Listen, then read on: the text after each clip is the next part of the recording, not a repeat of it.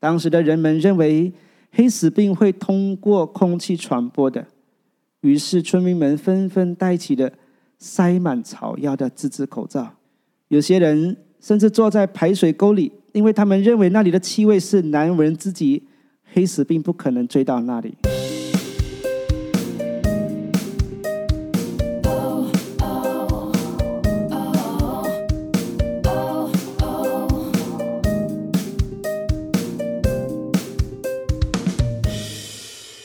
Hello，大家好，欢迎来到听故事取智慧这个节目，我是破冰香膏。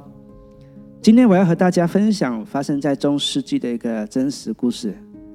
这个故事本是默默无名，但因着这两年新冠病毒带来的封国效应，这故事在被重视和在网络上传播开来。让我们来听听这故事吧。中世纪时期，黑死病 （Black Death）。蹂躏整个欧洲大陆，这场瘟疫夺走了约七千五百万人到两亿人的宝贵生命。从一六六五年到一六六七年，这瘟疫传进了英国，它开始无情又嚣张地吞噬着英国人民。起初从南部开始，一直延伸到中部。然而，因着有一村民的勇敢，阻断了。瘟疫的传染，为生活在英国北部的人民保留了一线先机。这村庄名叫 Im，中文翻译为艾姆村。这村庄人数不到千人，它没有什么特别风景或土产，但如今它在英国人心中和英国历史上有着特殊的地位。每年八月。会有来自英国甚至世界其他地方的人，都要来到这个地方，修饰村里的一口小水井，纪念村民们曾做出伟大的牺牲，和向他们表达追思感激之情。缘由要从一六六五年的秋天开始说起，当时来自伦敦的一捆布料送到了艾姆村的裁缝手里，几周后。裁缝的助手，一个名叫 George Vicas 的健壮二十岁小伙子，突然暴病身亡。随后，村子里接二连三，不断有人死去。他们发现原因是裁缝的布料里藏着跳蚤，这些跳蚤来自伦敦，而此时的伦敦已经有十万人死于黑死病，占了当时伦敦人口的四分之一。因着一捆布料，使得艾姆村民惨遭这看不见的敌人的蹂躏。隔年春天，艾姆村几乎家家都有人染上黑死病身亡，笼罩在黑暗阴影中。你可以想象着艾姆村中有空荡荡的街道和涂抹着白色十字架的大门，他们深信这十字架可以驱走这看不见的敌人。你可能也会在那紧闭的房门之后，听见有奄奄一息的人在哀泣。村民们找到郊区牧师威廉 （William Mumperson） 寻求指导。他们是否应该放弃家园逃离，寻求一线先机，还是在那里等死呢？威廉牧师说：“我们都不知道自己是否已经感染了。如果我们逃离，就有可能把病毒传出去。”大家应该都不离开，我们应该把村子封锁起来，与世隔绝。我宁可自己死，也不愿把疾病传给周围的村镇。威廉牧师如此说。威廉牧师承认，如果大家接受他的建议，也就等于接受死亡。他唯一能做的是保证与村民们在一起，只要他一息尚在，就永远与他们齐心抗疫。艾姆村的村民们最终决定听从牧师的建议，于是大家都自行施行隔离，不相往来，默默向上帝祷告，祈求这场瘟疫快快离去。一六六六年六月二十四日，艾姆村正式封村了。他们合力用石头叠起围墙，也制定周密的计划。除了要确保村民们被关在隔离墙内，还要确保将其他人拒之墙外。同时，墙内的村民们仍然可以从村外获得他们所需要的食物和生活用品。于是，他们在围墙上钻好孔，把用醋泡过的硬币放在孔里。他们认为醋可以给硬币消毒。作为村庄的商人会把钱取走，然后留下食物给他们。一六六六年的上半年，村里已经有两百人死亡。在短短八天时间里，伊丽莎白便先后失去了自己的六个孩子和丈夫。她将绳子绑在爱人尸体的脚跟，避免和亲人接触，哀伤的从家里。拖行到附近的田地中，为他们一一的埋葬。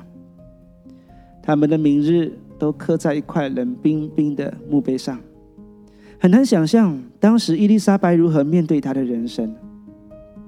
随着死者越来越多，艾姆村也渐渐开始瓦解，道路毁坏，花园无人照管，杂草丛生，庄稼落在地里，无人收割。村里的石匠去世后，村民们只好自己刻墓碑，甚至有些人事先做好自己的墓碑，安静的等待那一天的来到。一六六六年八月二十二日，威廉牧师的妻子 Kathleen 提到，他闻到空气中有一股甜味，牧师便知道妻子已经被感染了。隔天早上，他便死去。那年，他的妻子二十二岁。令人毛骨悚然的是，人之所以会闻到甜味，是因为他们的嗅线检测到内脏已在衰竭腐烂了。当时的人们认为黑死病会通过空气传播的，于是村民们纷纷戴起了塞满草药的自制口罩。有些人甚至坐在排水沟里。因为他们认为那里的气味是难闻之极，黑死病不可能追到那里。四个月后，艾姆村埋葬了最后一位黑死病死者。这一场瘟疫过后，艾姆村的人口从约三百四十四人减到了七十七人，两百六十七人死亡。威廉姆斯也死了，因着他们的牺牲。黑死病就没有传染给住在英国北部的人民。艾姆村村民做出的选择，就是放弃自己生命的希望，为北部的人换来了幸福。今天，你依然可以在离村庄大约半英里的地方，目睹到这石头叠起来的围墙。如今，这些扁平而粗糙的岩石已成为一处旅游景点。几个世纪以来，孩子们把手指戳到石孔里，石孔的内壁因而变得十分光滑。游客们为了纪念黑死病受害者而往石孔里投入的银币，依然闪闪发光。这故事最让我感动与佩服的是埃姆村民的勇敢，他们齐心抗议以及愿意顾及他人性命安危的思想。他们都不是知识分子。大多都是农民或裁缝师，但他们的决定实际上就是现代意义的隔离检疫，尽量避免人与人之间的接触，是防止疫情扩散的唯一有效办法。许多人在面临生命威胁之下，本能都会做出保护自己的心理，他们却愿意放弃自己的性命来保护素不认识的外人。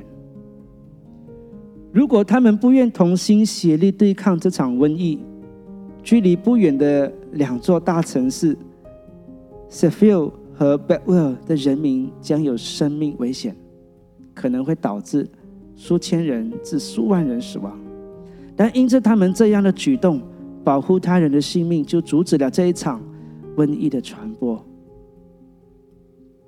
他们愿意牺牲自己以保护他人的崇高思想。是值得我们歌颂和缅怀纪念的。人为朋友舍命，人的爱心没有比这个大的。更何况爱姆村民是为不认识的人舍命。他们看重别人的性命价值过于自己，这样的无私的情操值得被世代传扬。因为当今世界充满着功利主义的思想，这种思想的背后是以自我为中心。有时人们为了达到自己的目的，不择手段，不顾及他人的感受和性命。网络霸凌是二十世纪的产物。随着科技网络的爆发性成长，网络霸凌事件应该受到重视。它与爱姆村民的美德恰恰相反。虚拟网络世界中，可以轻易的使用键盘就摧毁一个人的性命。评论别人不用负责，说几句恶毒批评的话，也不用看人脸色。消费别人来满足自己的私欲。韩国的 N 号房是网络霸凌最为严重的事件，令社会公愤。这是一起严重的性犯罪事件。然而，那些同样因受网络霸凌而选择离开这世界的人，请问那些在背后霸凌他的人在哪里呢？他们有受到惩罚吗？谁会是下一个受害者呢？让我们向爱姆村民们学习，在做下一步之前，请先为对方着想。我相信我们人心中有一份良善、良知和爱心，在我们敲打键盘的时候。请推己及人，顾及他人的感受，让我们减少伤害，多一份鼓励，多一些关心，多散布一点爱心给身边的人，或给你所不认识的陌生人。就在你的职场，或在你的学校环境中。马丁路德金说过一句名言：“黑暗无法驱走黑暗，只有光可以。”仇恨无法消除仇恨，只有爱能够。现在这世界非常需要爱来温暖人心，散发爱，就由你我先做起，这世界将会变得更可爱，更加美丽。谢谢你陪我到最后，盼望这期节目带领大家去观察我们的环境，然后付出实际的爱的行动。也让我们再次纪念爱姆村民们的牺牲，缅怀他们。如果你认同这样的价值观，请分享出去，让这声音被世界听见。也欢迎你订阅我的频道，就不会错过更多的内容。我们下期再见，拜拜。